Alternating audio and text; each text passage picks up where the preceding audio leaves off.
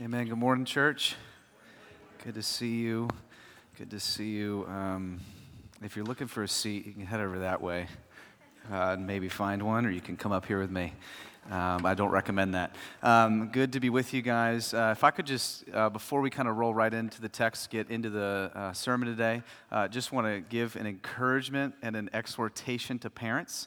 Uh, what we're going to try to do as uh, this place continues to grow, and as, this, as the kids' ministry continues to grow, and as the, the, the ministry laborers who are in the harvest back there continue to grow weary. Um, if we could just begin to make a little bit of a shift, I know some of you guys do this already, but um, post sermon, after communion, if you guys could do your best to maybe go grab your children to worship Jesus with them uh, on the back end, that would be wonderful. Uh, so then our volunteers aren't there having lunch and maybe dinner, okay? So uh, just do your best with the help of the Holy Spirit uh, to go enjoy your little ones and, and maybe bring them back in so they can worship as well uh, with us. Um, on the back, and we're just trying to cultivate to where our, our, even our, our servants back there can maybe grab the tail end of the service on the weeks that they don't get to worship uh, right now because gathering at one time, uh, they, they serve us all morning uh, and don't get to enjoy this. So that would be great. Uh, Bergen Kids, I see they've made their way out. Um, just want to say if you're new, visiting first time, really, really thrilled that you're here. Uh, just glad that you're here with us. So, what we do here is we love to worship Jesus. I hope that's been kind of clarified and, and uh, made very clear just by the songs we've been singing. But there are a number of ways that we worship, okay? And we, we do that through this service in this time with our lives when we leave this place. But here you're going to see it done a number of ways. One is through singing songs. So, um, the songs are particular, they're not random random. They're ones that we, we pick and we want to sing so we can declare the infinite perfections of God bound up primarily in His Son, Jesus Christ. So we're going to sing about Jesus and His fame and His glory as we uh, sing. We're also going to sit under uh, the teaching of God's Word where we learn more about this Jesus Christ who is glorious in all that He is and all that He exists in and what He's done for us primarily in His death and resurrection. So uh, we love to sit under the Word and walk through teaching. We also uh, worship Jesus by observing the, the Lord's Supper. It's a gift God gave us uh, in Jesus Christ. He said, Hey, do this and remember me. Be nourished by all that I've done for you and all that I am for you when you gather. And so we love to do that after the sermon. And then we also worship Jesus by giving because God is the most generous God and He gives primarily most generously in His Son to us. So uh, if you're a regular attender or a member, you know that we give in the silver black boxes on the back. We don't pass a plate. So uh, if you're new visiting, uh, checking out who Jesus is, what Christianity is all about, you're brought by a friend. Uh, they didn't bring you so that you could fill our uh, stock. We just want you to know Jesus, love him with all your heart, mind, soul, and strength and find life in him. Uh, that's why we're thrilled that you're here. So, um, if you have your Bible, go to Romans chapter 11. Here is what we're going to do. I want you to understand what we normally do in this place together as a people as we walk through books of the Bible. So, we take um, books of the Bible and we uh, look at them so we can slowly grow in the full counsel of what God has to say for us as His people. And sparingly, within the primary diet of taking books and walking through them, we uh, take topics or we take things that we believe are really, really necessary for us as a people. And so we're going to be taking the next eight weeks. We just finished Ecclesiastes uh, last Sunday. We're going to take the next eight weeks and we're going to uh, really dig our well deep into what are the things that mark us as God's redeemed people. What are the things that, that we decided basically four years ago when we started this church? What are the things that are going to be the things that, that describe us, that we're a, that, the engine that drives us as a people. And um, about four years ago, we were meeting and uh, we had about 18 of us, and we were just praying and seeking that what the Lord might do. Um, there were four things that really became readily apparent that,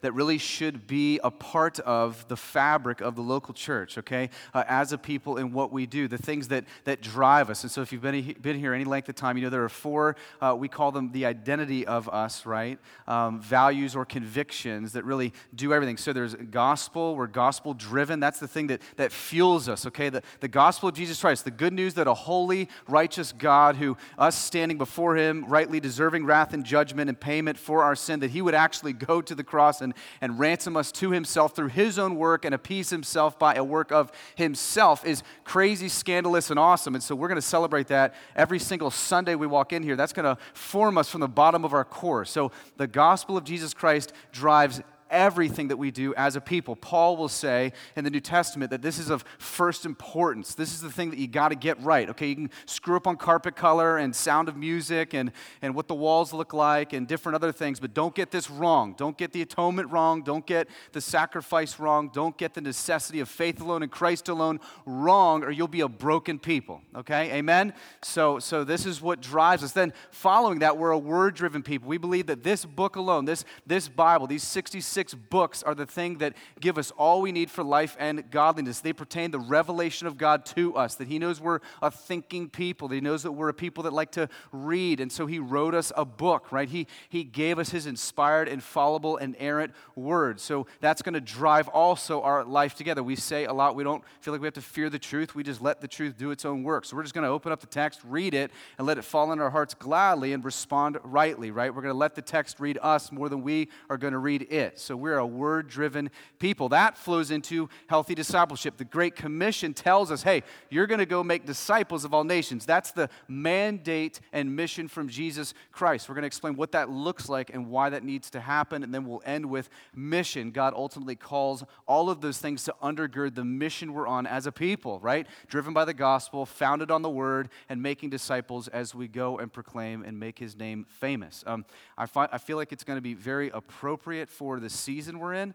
Um, and I believe God wants to do a lot more than we even would expect in this. Okay, so this is this is necessary. This is vital. So why don't we take a second to ask God to do what we can't do, uh, to continue to form us as a people, as a family, uh, in the ways that He would like. So why don't you take a moment with Him, do business with Him.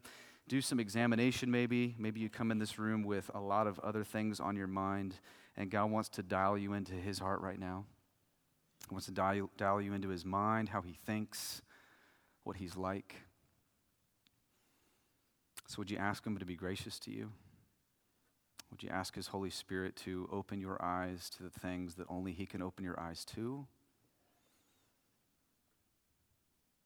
Would you ask him to be kind? Would you ask him to help make clear?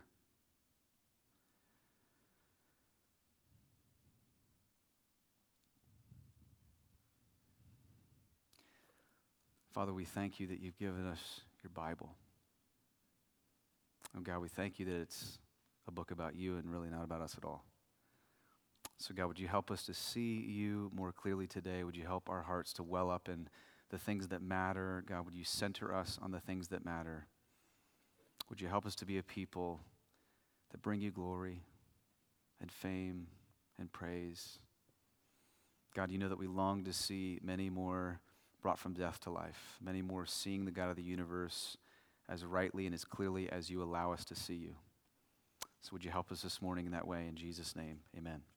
Amen. Romans chapter 11. Um, uh, here's what I want you to understand. These things, a lot of people, um, when you know, you start saying, "Hey, what are your values?" Whenever you plant a church, that's like the thing, right? Every organization wants to. What are your values? Are you? So, so listen. I, I, like looking at these things less as values and more as convictions. Okay, and there's a actually a big difference. Listen, values are something you'll just commit to together, um, but convictions are things you'll sacrifice for okay? And that, that's huge. These are convictional beliefs that, that we hold together, that we want to fuel and drive us as a people, as the engine, right? So that we might be and understand life in the fullest possible sense as God has made us to be, okay? So, so these are not just values, not just cute concepts. These are things as we looked at the scriptures together, we said, okay, these look like the at least four. There are many that are inexhaustible, but four things that God wants to be the things that drive his people. Now, this morning, really, um, we're just going to talk about the God of the Scriptures because here's the thing if we talk about being gospel driven, if we talk about a people that are, that are fueled and founded upon this great, beautiful work that Jesus Christ did, then listen,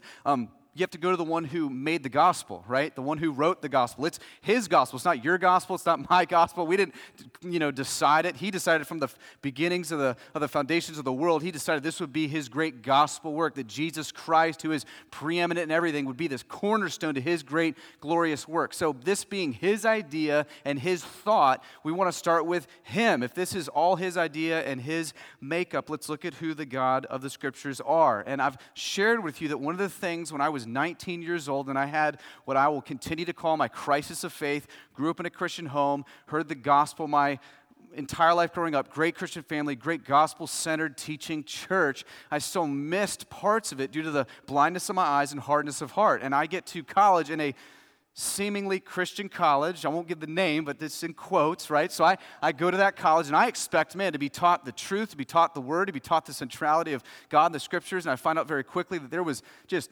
a lot of craziness being taught. So I, I had my crisis of faith going. I thought that he was a Christian. He's teaching me these things that are erroneous. He's teaching me that Adam and Eve weren't real people. The, the Bible's kind of filled with color. It's not clear. Truth is subjective, not objective. That, that God doesn't really speak fully in his word or through Jesus Christ, but through these ways when you do these other things. There's a lot of mysticism and existentialism and i, I just said okay i, I got to drill down and realize what does the scriptures alone say about god himself and i will tell you as i went back to my dorm room and opened up genesis 1 and read, read to revelation 22 there was a theme there was a song that wove itself through the whole entire bible that i never really picked up on before and it was this that god created everything. I mean, he spoke everything into existence for one primary, overarching, highest goal. And that is that his name, that his existence, that his very essence would be praised because of his very nature.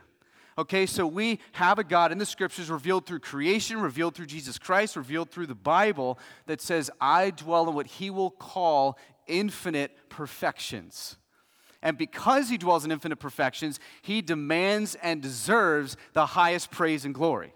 Okay, now, now here's why this is awesome. The more I began to read through that and see this is true, true about God, I started writing down every verse I saw that had to the glory of his name, for his name's sake, to the praise of his glory. And what you'll find if you do that, you'll find it over 275 times.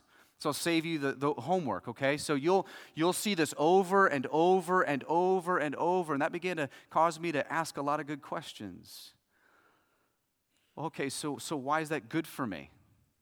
Why does it matter that, that God knows that I've been wired and made and created from the garden to worship Him as He dwells in His infinite perfections? And why is that a blessing to my soul? Why is that a gift to my happiness and my joy?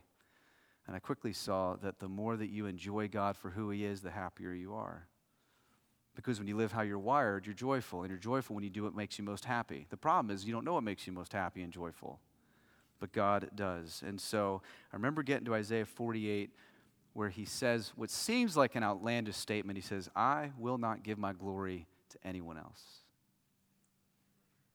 So, in light of that, um, when it comes to the glory of God, I want to give you guys two explanations I've found helpful. Then I want to look at Romans 11 and some other places uh, as well. But here are two that I've found helpful. And as someone, you might have heard of him, Tim Keller, he's kind of smart, uh, sometimes knows what he's talking about. He said, he said this. No, I strongly encourage you to read him if you don't. He said this. He said, The glory of God is at least the combined magnitude of all God's attributes and qualities put together. And glory is the manifest beauty of God's perfections.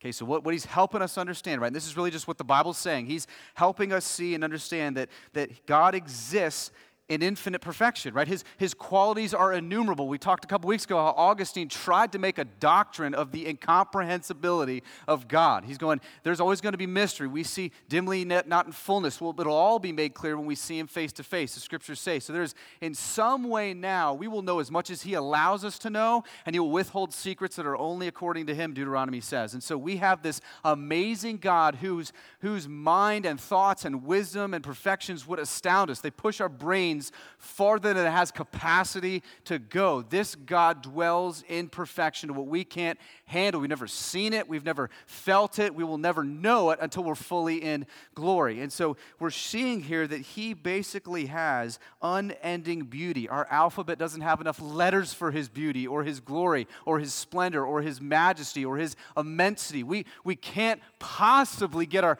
arms around the elephant that it is to be in God's presence. And so here he's helping us understand that God is infinite in wisdom, knowledge, superiority, splendor, immensity, and that pushes our minds to places that it can't possibly go. But the reality of that is what causes us to worship him. So look at what Paul does. Paul knows this. Paul was saved by his glory on the Damascus Road. Jesus just shows up. He's blinded by his glory, becomes a Christian, and he just sings about it. in Romans 11. Look at this in Romans 11:33. Actually, in the New Testament church history, you can see this is one of the most uh, fundamental songs that would be said and sung about God's infinite perfections. Here's what Paul writes. He says, "Oh, the depth of the riches and wisdom and knowledge of God." How unsearchable are his judgments and how inscrutable his ways. For who has known the mind of the Lord? Who has been his counselor? Or who has given a gift to him that he might be repaid? He's kind of humorous. For from him and through him and to him are all things. To him be glory, be glory forever. So, so Paul just starts this song about the infinite perfections of God. He just, he's just looking for words to describe how awesome he is. You can almost hear Paul singing this. He's going, Oh, the, the riches of God, the wisdom of God, the beauty of God, the splendor of God, the immensity of God, the superiority of God. He's just singing out how awesome God is, how amazing God is, how big God is, how glorious God is. And he's talking about his rulership. He goes, Man, you can't scrutinize him, you can't counsel him, you can't judge him. As soon as you think you've got God in a box, he makes himself himself bigger and brighter. As soon as you think you don't need sunglasses to wear, you need to put them back on. He is a God that just dwells and exists in beauty that is beyond comparison, right? No, no forged idol, no man made God, no God of any other system can be the deity that is the God of the scriptures. That's what Paul's getting at. Is what Paul wants your heart to well up in, right? He wants you to see his immensity here. And he's showing us that there is no square inch where God doesn't say, This is my creation. He sustains sustains it all, He made it all, He owns it all. Okay, so He's getting across all of these products of God. And He doesn't only know it all, He's not only rich in that, He has knowledge of everything. I mean, His knowledge goes to a place your mind can't go, that He knows every decimal point in the math system and beyond. He knows time further than time, He's outside of time. He knows the future, doesn't only know the future, He stands in the future. He can exist and be things that we don't understand. He knows the depth of every ocean, grains of sand, every molecule, every atom, every DNA particle. He knows how everything's woven together and kept together, the orbit lines of planets. He knows everything perfectly and beyond. He's the professor you want in school. He's the one you want teaching you everything that you know. He is beyond our capability. And that's why Paul just starts asking questions. How can you scrutinize him? How can you think that you know more than him? How can you put think that in some way, even as we operate, right, as Christians, that we could maybe put him in our debt and make agreements with him and contracts and tell him that we'll follow him and love him if he does this for us or this for us or God, why did you screw up humanity this way? Why didn't you wire marriage this way? Why didn't you? You go on and on, right? How can we possibly scrutinize God? He made it, He created it, He's beyond it. It's profound here. And he's, re- he's showing that, yes, God has revealed himself through his word, through creation, through Jesus, but there will always be mystery to him. Otherwise, friends, you would be him. I mean, I find it so comical when I sit down with people and they're going, man, I just, no, I need to know this. I demand an answer for this. I'm going, no, no, that, that's good to want an answer. And God might have revealed an answer for that very thing, but I want you to understand if you really knew every concept, every piece of everything, then you would actually functionally be Him, and you're impossible of ever getting to that place. So He's showing us just how big He is Trying to figure out the infinite nature of God is like you trying to catch an ant in the Sahara Desert with a toothpick. You just keep trying. And it's an impossible task. How could you possibly do that? How could you possibly think you're going you're gonna come across the infinite wisdom that He is, the infinite knowledge that He is, the infinite richness that He is? Yet our hearts want to continually drive towards that, right, as the people of God. We want to know that more fully. It's amazing. I mean, you and I, right, we need stuff to make stuff, right? I mean, if you're going to build a house, you need lumber, you need nails. If you're going to draw a picture, you need paper, you need markers. You know what God did? God from eternity past gets you know, the, the angelic hosts together, and he's going, hey, uh, I'm going to make a universe. And they're all getting together in their huddle, and they're going, okay, universe. Well, first, I don't see any material anywhere. I don't know how he's going to put that together. And what is a universe, right? And he goes, here it is. And he says, it says, Hebrews 1, by the word of his power, he says, universe, and you've got existence, ex nihilo of stuff that never existed. I mean, just, just try to think about that for a minute that God does not need material, he doesn't need substance, he needs nothing to make everything. He makes out of nothing. This is the godness of our God. This is what Paul is talking about in Romans 11. You haven't seen anything like him, and you'll never see anything else like him. This is what our God does. This is who our God is. What a profound, amazing God. So, Paul says, How can you scrutinize God? If he's so immense, so big, so mighty, time and time again, our response is going to be, I don't know, worship him. I don't know, praise his name. Right? That, that, that's where he's going. That's where the scriptures go. That's where actually the scriptures want you to get in your heart. So now let me tell you why it's so important to see this, why it's so important that we talk about this before we get to anything else. Because you'll read, if you, if you read your Bible, you'll see that this infinite perfection, infinite wisdom, infinite richness, infinite knowledge of God is the basis of our worship. Like it's, it's fundamental. And it's so funny because I don't even know if you've stopped to think, I wonder why I worship God. I wonder why I gather. Why do I sing? Why do I sit under the word? Why do I do anything? I wonder if you've even asked that question. Why do I X, Y, Z? Because God, in his infinite perfections, is the basis of his of our worship. And because God exists in this nature, he has no need of anyone or anything to help that godness about him. To hear people say, Well, I don't understand why follow him and serve him then, right? What's the point? If he doesn't need me, doesn't need us, I mean, why should I even desire that? And here's the thing on the, on the first hand is God, God does not need to force you or twist your arm. Like when you get to see the glory of God seen in the face of Jesus Christ in His written word in creation, when God, through His mercy, illumination of the Holy Spirit, allows you to taste a morsel of His glory. You're going to see this in the Old Testament, throughout the New Testament. Every time that happens, you can't help but keep your filet mignon and not go back to ramen noodles. You know what I'm saying? Like, like no one does that unless you're vegan. I mean, you can't do that. No one is going. I had this incredible meal and I got like noodles that are half burnt, half crispy, half okay with some little weird flavored packet. Man, this is so much better. I want that. I want to keep wanting that. That's what happens in conversion, right? You see God in His glory. I'm going to help you. If you don't know what happened, that's what happened. You saw God in His glory. You couldn't believe it. You could not withstand it. And you had to have all of Jesus Christ. You, you had to have what He offered you the gospel. You had to have forgiveness of sin because it was glory and you realize the foundational sin of the universe was you made something more ultimate than Him in your life. That's the easiest way I can explain sin. And so here we see that God is not weak, He just reveals Himself. He does not force anybody to love Him. He does not force anybody to get saved. He simply says, Here I am. Now, if you're wondering where I get that, you can look at anybody in the Bible. There are just a couple. I mean, look at the response of people who just get to see a glimpse of the glory of God. I love Isaiah. There are two Isaiah and Ezekiel. Those are two of my favorites. When I was reading through when I was 19, these two stood out. I actually had them circled in my Old Testament. Isaiah chapter 6. Look at what happens with Isaiah. Isaiah was a prophet. So, prophet, we would all agree, is probably a pretty, pretty good guy, right?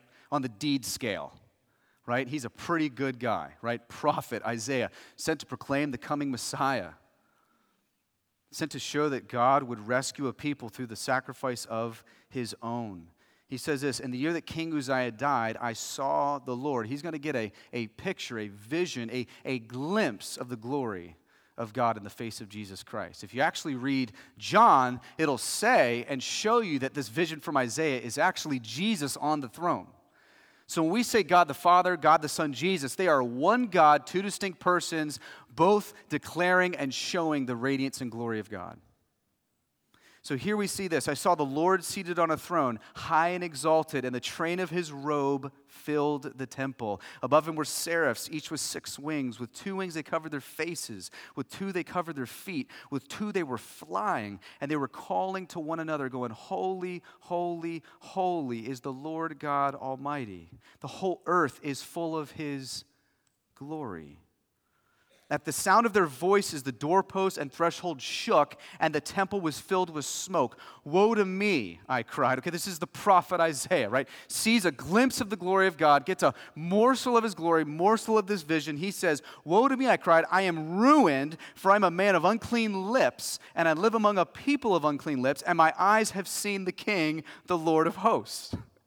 So Isaiah says, okay, get this. I'm, I'm writing this inspired by the Holy Spirit of God to tell you of this vision that I saw of the glory of God. And you have to notice when he saw this, when God revealed himself in the way that he did to him. It was when King Uzziah died. Now, now if you know anything about Israel, they do great when there's good kings, bad when there's bad kings, okay? Kind of like America, right? So, so this is how they operate, right? So, so this is how they're going, and they, they have this King Uzziah for 52 years, and he's an awesome king. Who's, he's who they want. He's the person they put in office. Man, they are thrilled to have him, and he passes away, and everyone's going, what in the world do we do now? We're lost. And I love this in the midst of fear and panic. God goes, Hold on, Isaiah. Let me show you something a lot more important. And let, let, me just, let me just reveal myself. Let me get your eyes off of your circumstance. Let me show you something so much bigger, so much wider, that you can't even handle to see. And God, in the middle of that, shows him, he goes, Forget about this little king with this little scepter on this little planet, on his little throne, right? What, you want to see the one who sits on the throne, capital T? You want to see the one who is creator of all, sustainer of all, author of all? Go ahead, take your sunglasses off. Go ahead. And he shows him, and when he sees God, he goes, No way, you're going to kill me. And this guy, a prophet, says he thinks of his mouth, how he's got a dirty mouth. Now, I'm reading this going, okay, this is a prophet, right? And he sees the glory of God and he's laid naked based upon some things he said that were bad. I mean, I know my own rap sheet, right? I'm going, what would I do? I mean, well, how would I feel? I mean, this is what the glory of God does. It shows you how naked you are without Him. It shows you how necessary it is that He intervenes in some way for you. I love this, this, this picture. It's so holy, it's so beautiful. That's what happens when God reveals himself. Look at Ezekiel 1. He shares this vision that he got, a morsel of the glory of God. He says in Ezekiel 126, above the spans over their heads. He's talking about these angels that he saw. I just can't even imagine this. I mean, if you've ever read the Bible and you try to actually just think about the stuff you're reading, like, like being there and picturing these things, I always say, get into the story. So here is Ezekiel saying, above the expanse over their heads was what looked like a throne of sapphire. And high above the throne was a figure of that like a man. I saw that from what appeared to be his waist up, he looked like glowing metal, as with full of fire, and that from down he looked like fire, and brilliant light surrounded him. Like the appearance of a rainbow in the clouds on a rainy day, so was the radiance around him. This was the appearance of the likeness of the glory of the Lord. And when I saw it, I fell on my face. What did you do? Um, I don't know if you've read this description before, but every time you read, like in Revelation 4 with John, every time somebody shares their picture, it's this kind of similar theme with similar words. I can't really quite make it out. I'm trying to describe it. It was bright, beautiful, glowing, holy, radiant there's no word in our language that can explain what I'm seeing. And this is what Ezekiel's doing, right? He's showing there's always this very like little variation, but there's this similar thread of this throne and he's glowing, and you almost get this feeling like Ezekiel's wrestling for words. Right? I mean, imagine if God revealed his glory to you in, in this kind of way, and then you had to go tell people what you saw. Right? I mean, he's going, okay, so I don't know. You know when like metal gets really hot, it starts glowing, like when it's, it was kind of like that, you know, but I don't know, like top half kind of looked like fire, and then his bottom half was like, I don't know, fi- fire also? I, I don't know. He's, he's just kind of like trying to get you to understand these things. I mean, because how do you put into words something that's set apart? How do you explain something that dwells in infinite perfections? How, you can't figure it out. You don't have words to say. He's going, I don't know, it's like a, like a rainbow, you know, when a rainbow comes out, like, oh, you know, it's like so beautiful. After a rainy day, it's like this fire, like this metal, like it's glowing, like it's bright. I don't know. Bottom line, when I saw him, I fell on my face. Right? I fell face down because I could not handle the beauty, the splendor, the immensity, the superiority, the majesty. Guys, this is what happens when God reveals himself. He didn't have to try to do anything. He just said, Here, let me give you an, a, a tidbit. So go back to Romans 11. This is why Paul's going to say the things that he says. Look at Romans 11. Verse 36, the last text, after he explains what our God is like. For from him and through him and to him is everything. To him be glory forever. Paul is helping us to understand, God is helping us understand that ultimately the origin of everything that is starts and ends with Him. Everything. Everything that's made started with Him, and in the end, everything ends with Him. And here's the question why? Why? He answers it for you so that He be glorified. I don't like that answer. Well, you weren't made to get glory. You were made to serve and honor someone else. You were hardwired to worship someone else. That He knew when you did, you would be most satisfied. You would be most joyful. You would be most free. You would be most loving. You would be most holy. Now, here's why this is so important Here's the thing we kind of scratched the surface on these three years ago, but we were a church of like 50, and now we're 350. So, so we're a different church, right? So here's why this is so important for us to get right now in the history that we are. So many of us have been taught things and need to be retaught things, and some of us have been taught things and need to be untaught things and retaught things. Many of us, maybe, if we're honest, and there is no shame, this is not like a, like a, how dare you? This was me. Maybe some of you are like me who were thinking, even if they weren't aggressively or adamantly taught, that the primary reason that God made everything, that God spoke planets into existence and created humanity, was because God lacked fellowship and God was lonely. And so, the answer to God, who's in infinite perfections, who doesn't need you and me, the answer to Him being lonely is make Mike read? Are you serious? I mean, you, those of you that know me, you're going, I know. I mean, my wife knows. She tells me every night, I know, I know, babe, you're not that big of a deal. Like she, she reminds me that every night. It's beautiful. And I tell her that. No, I don't, I don't tell her that. Hi. Yeah, so so I don't tell her that because I know my place and and I know who's more godly. But but really think about that reality, guys. I mean, really? Adam and Eve were the answer? Like that, because God was just longing.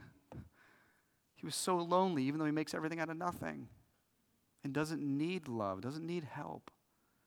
And some of us, here's the problem if we creep into that theology, that makes you the center of everything. And let me tell you, when you're the center of everything, you're miserable, and you are not anywhere near the center.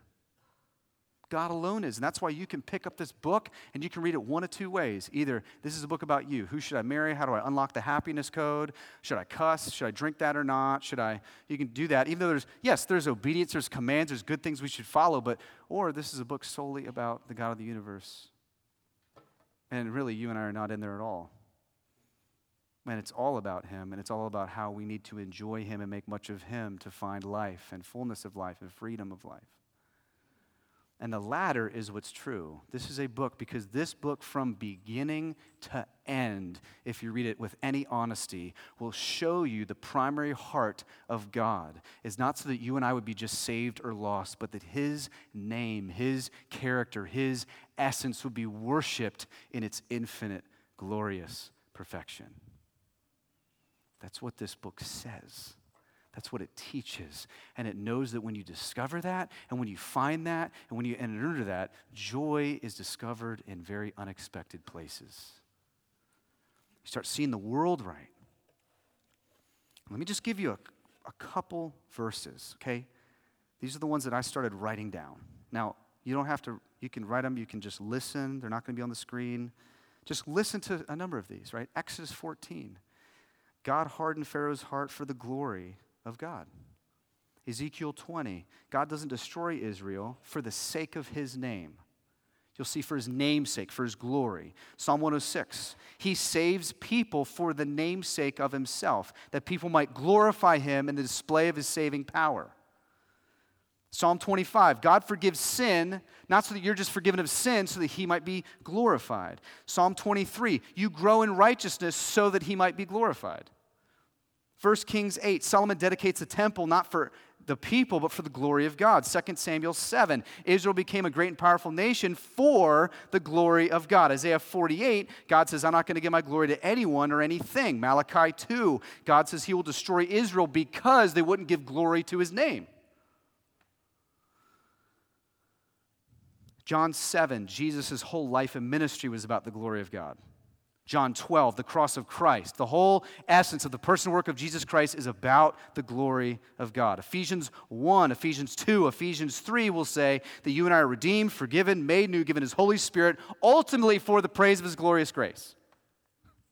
Incredible. I'm going to keep going. 1 Corinthians 6, verse 19, right? Our bodies are given, not for just our own use, but the glory of God. Matthew 5, the Christian life is about the reflection of the glory of God off of our lives onto His. Second Thessalonians 1, the second coming is about the consummation of the glory of God. Revelation 21, the consummation of all things is that God might be worshiped. Revelation, I mean, Romans 11, which we just read, sums it up. To Him, from Him, through Him are all things, to Him be glory, the ultimate origin of everything that is, in the end lands back in God's lap. So why? So He would be given glory forever. He would be given praise forever so that our lives not be the drum that beats. It says God is glorious. We might reflect Him, be a reflection of His image in His glory. Like the sun hits a lake and it reflects what it is, our lives to be a reflection as to how good God is, how holy God is in the face of Jesus Christ as He saves us, gives us His Spirit, makes us new, walk as His redeemed people. This glory of God is put on display. Incredible. Now, I could read you 50 more texts. I don't have time, right? We don't have three hours to walk through them, but you can just go through your Bible, do a word study in Bible Gateway, and just put in glory of God for my name's sake, for his name and renown, and you'll just see just pages. And as we see this, you can also see it as you read through redemptive history, can you not? You can start in Genesis, right? You only get three chapters in where man tries to hijack God's glory. So, so what? God makes everything. They have unbridled fellowship. They have unbridled communion with God. They share in the glory of God in the garden. And what happens? The fundamental sin that happens in Genesis 3 is they say, No, we want glory for ourselves. We don't want to give you glory, even though that's how we were made.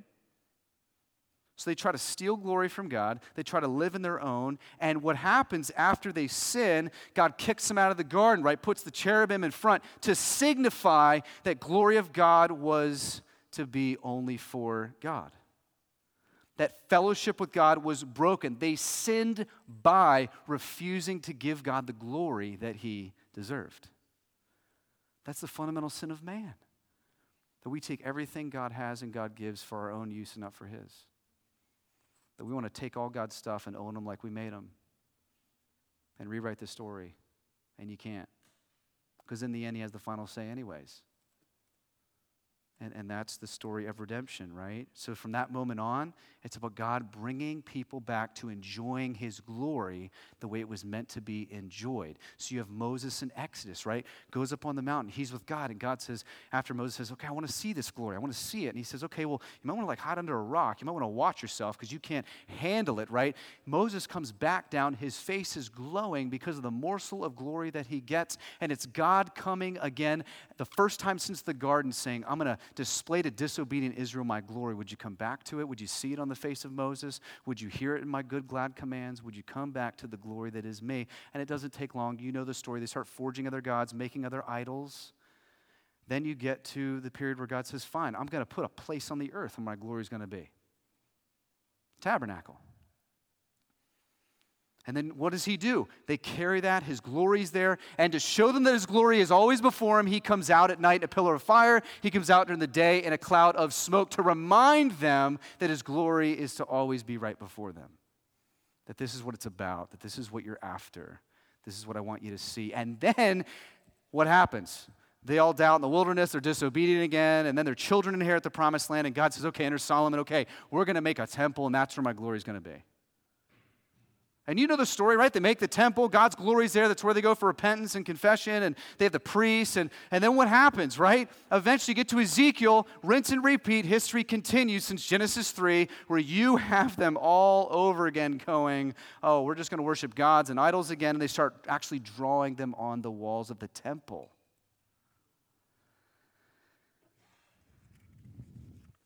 Now, guys, why is it so important to know all of this? The pattern hasn't stopped. It's woven into our hearts. It's woven into our hearts from the beginning that you and I totally love glory for ourselves. And we follow the pattern of Adam and Eve and the Israelites. And it follows all the way into the church age, where God says, I need to do something to realign you in fullness. I need to show you my glory in some way that will transform you and make you new and bring about reconciliation, bring about fellowship with me. And he does so right in the glory of his Son, Jesus Christ, who's the very radiance and glory of God the Father, who reflects him perfectly, who gives off his glory perfectly, who is that perfect lake that the light, the sun, looks on and it shines exactly what you see. And it's so beautiful. That's what Jesus Christ is. You can see this all the way to the church age, right? Because listen, unless the glory of God comes and realigns you with fellowship with Him, you're lost. You're lost. I mean, you're going about your life seeking for glory for yourself, your whole life. And that's a fundamental sin of the universe. That's all it is. Its most basic form is you making everything else ultimate above God who made you and gave you life and gave you your heart and gave you your lungs. And so here, this is awesome. Paul knows this. He writes this in chapter 1, chapter 2, chapter 3. Look at chapter 3. After he prays for the church, prays for us, prays for this local assembly, Ephesus, he, he asked them that God would do more than he could ever think or, or fathom, that he would remind them of the transformation that he's done in the work of his son. Look what he says at the end. He's been praying for them and says, To him be glory why does all that happen? To him be glory in the church and in Jesus Christ throughout all generations, forever and ever. He'd probably say ever and ever and ever and ever and ever if he had, you know, the ability to do that. Amen. Stamps it. Paul says everything's to be directed towards the sum and purpose of the glory of God. You were saved, you were bought, you were purchased, you were reconciled, not so you might now just have a new family and just be redeemed, but so that God might get infinite praise from the deepest part of your soul, and so that creation might even declare your worth. Incredible. Absolutely incredible. He says it's first most clearly seen in Jesus Christ. This Bible speaks of this glory throughout the scriptures, a massive theme the splendor, beauty, magnificence, weightiness, heaviness, prominence, luminescence, majesty, holiness, purity, worthiness, superiority of the God of the Scriptures. And so when we pray and live and walk and sin, we reveal what? What the glory in our life is. That's what we reveal. very simply. What do we live for? What's the point of it all? And Paul will say, and the Bible will say, and God will say, to reflect the glory of God. Um, I think it was Augustine. He said, basically, that if you get glory settled, you get every issue in your life settled. Profound. That if you just get that one issue settled in your life, everything else is going to be settled for you. I mean, this is, I think it was Luther or somebody who said, hey, the, the Ten Commandments, just the first one is the reason for all the rest nine. Don't have any other gods before me. Don't be a glory thief, man. You want him. If you don't want him, you're going to break all nine. That's the reason you fail with all the other nine. So listen, you don't know what to do in your marriage or in your job or in relationships. Our bent is, well, I don't know. What, what does he want to do? What does she want to do? No, what does God want you to do?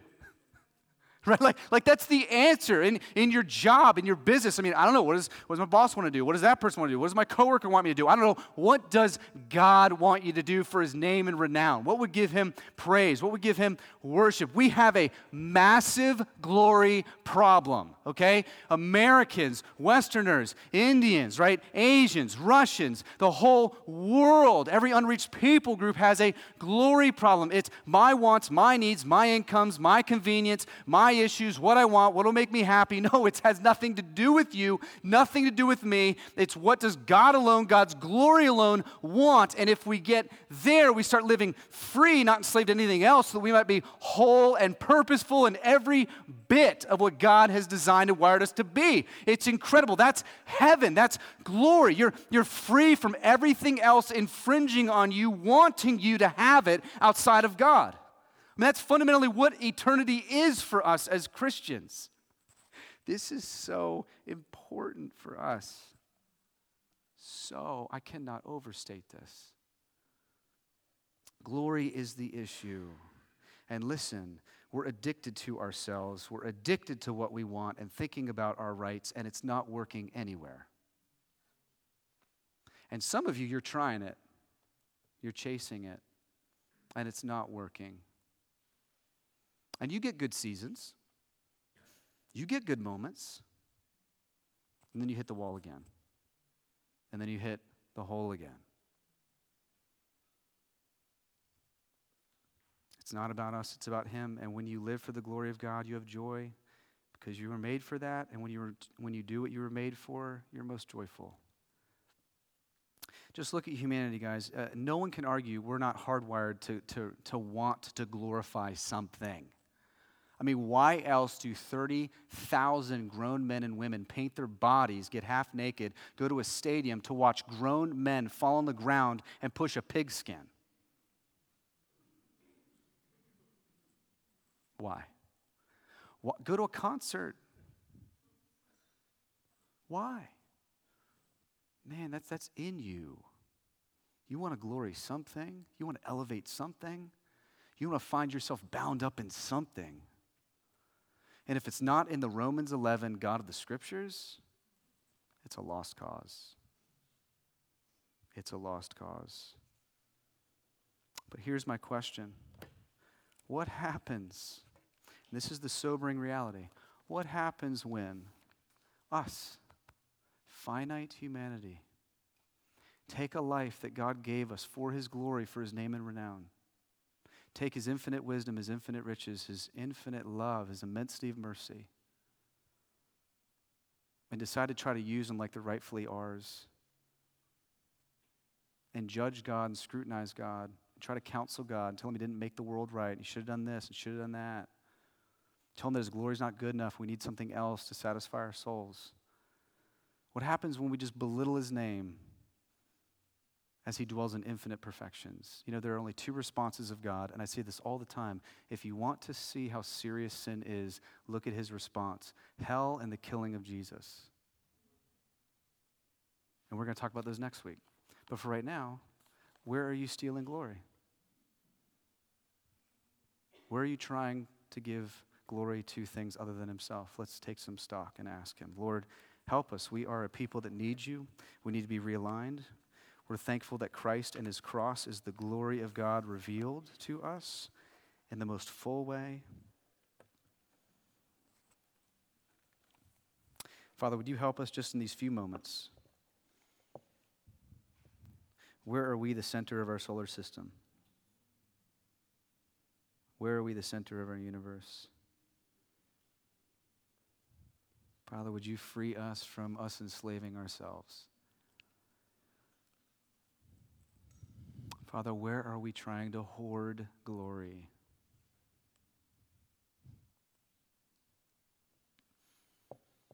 Father, where are we scrutinizing you and counseling you?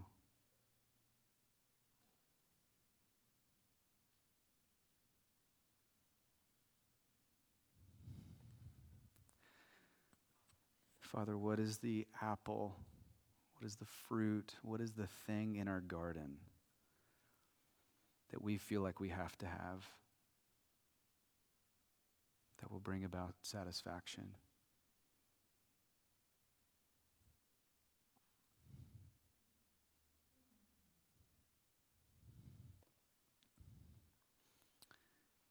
Father, we know that the answer to all of these questions is fundamentally answered in Jesus.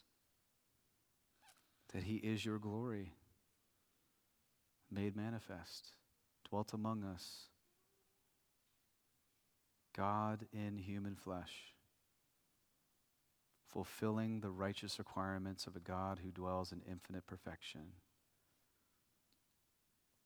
and allowing us to share in that and have that and to bring about and restore the broken fellowship that we have with you. Would you help us, Lord, to find our security, our wholeness, our glory in Jesus Christ?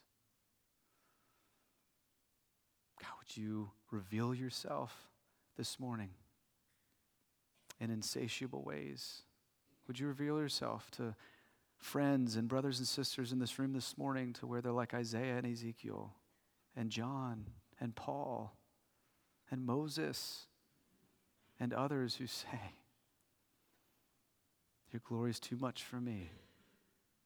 It reveals who I am, it lays me bare, it shows me the spaces in my heart that are not aligned with yours. And Father, would you do a gracious work in them? Would you save some this morning from the pursuit of glory for themselves? and allow them to enjoy life, giving you praise for your name and renown. Father, would you help those of us that know you and love you solely because of the work of your Son, Jesus Christ, who died on the cross and rose, giving us the ability to restore the, bro- the broken fellowship that was severed in Genesis 3. To not no longer exchange your glory for ours, but to enjoy your glory for yours. Would you help us? In Jesus' name, amen.